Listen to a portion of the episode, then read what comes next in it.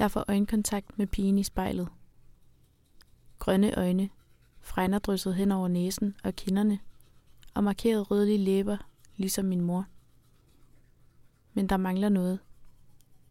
Mine øjenvipper, mine øjenbryn, og det mørke lange hår er der heller ikke længere. Det er snart ni år siden.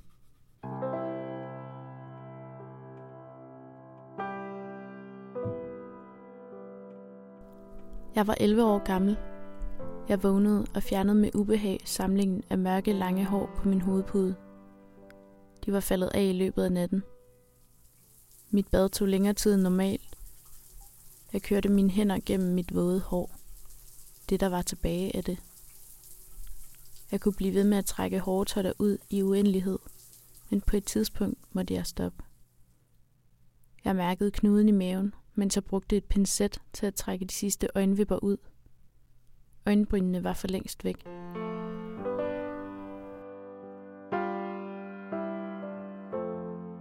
Jeg har alopecia.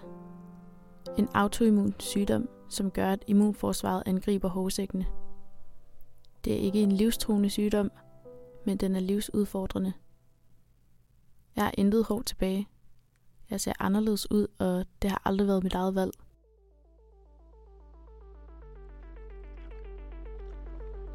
Der var god stemning på gangen, for vi var ved at gøre os klar til elevfest med efterskolen. Det var stadig en ny verden for mig, det med at feste. Der duftede af shampoo og andre hårprodukter inde på vores fælles badeværelse. Det var her, vi altid samledes.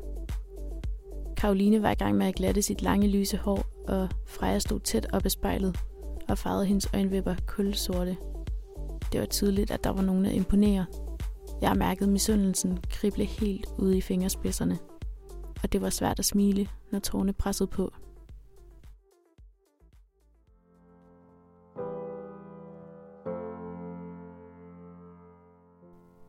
Som barn havde jeg meget svært ved at acceptere det. Jeg var vred på verden og på mig selv, og det bundede jo nok i, at jeg var så ked af det.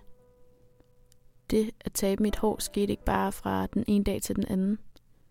Det var en proces på omkring et år, og jeg husker det som meget smertefuldt.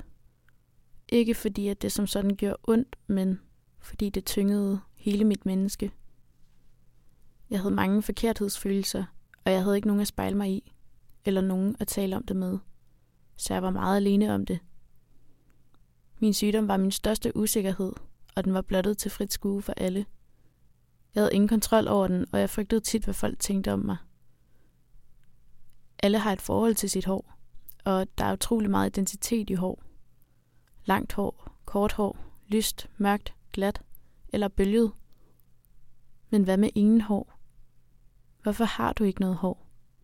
Er du syg? Det var og er stadig det første, man lægger mærke til ved mig. Bag disken havde vi travlt. Der var mange kunder sådan en fredag morgen, hvor mange københavnere skulle købe deres morgenbrød. Jeg kiggede op fra bakken med rundstykker og mødte den næste kunde med et smil. Han bevægede sig langsomt og kiggede bedrøvet på mig. Et smil, der udtrykte medlidenhed. Jeg spændte op i skuldrene og kunne allerede mærke, hvad der var på vej. Min kone har også været i kemoforløb. Jeg ved, hvordan det er, sagde han og kiggede mig i øjnene. Du skal bare vide, at du er sej. Tænk at leve med det der hver dag.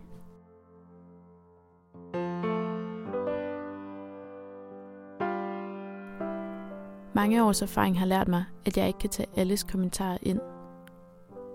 Det vil jeg ikke kunne rumme.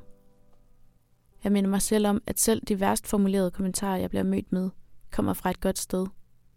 Folk mener det godt. Det er svært at lytte til, når andre tager stilling til mit udseende, og svare med et smil, men samtidig også at kunne sige fra, og en gang imellem at minde nogen om, hvad det gør ved mig.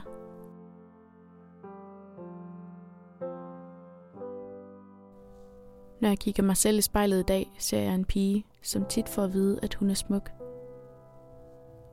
Nogle gange kan jeg næsten tro på det.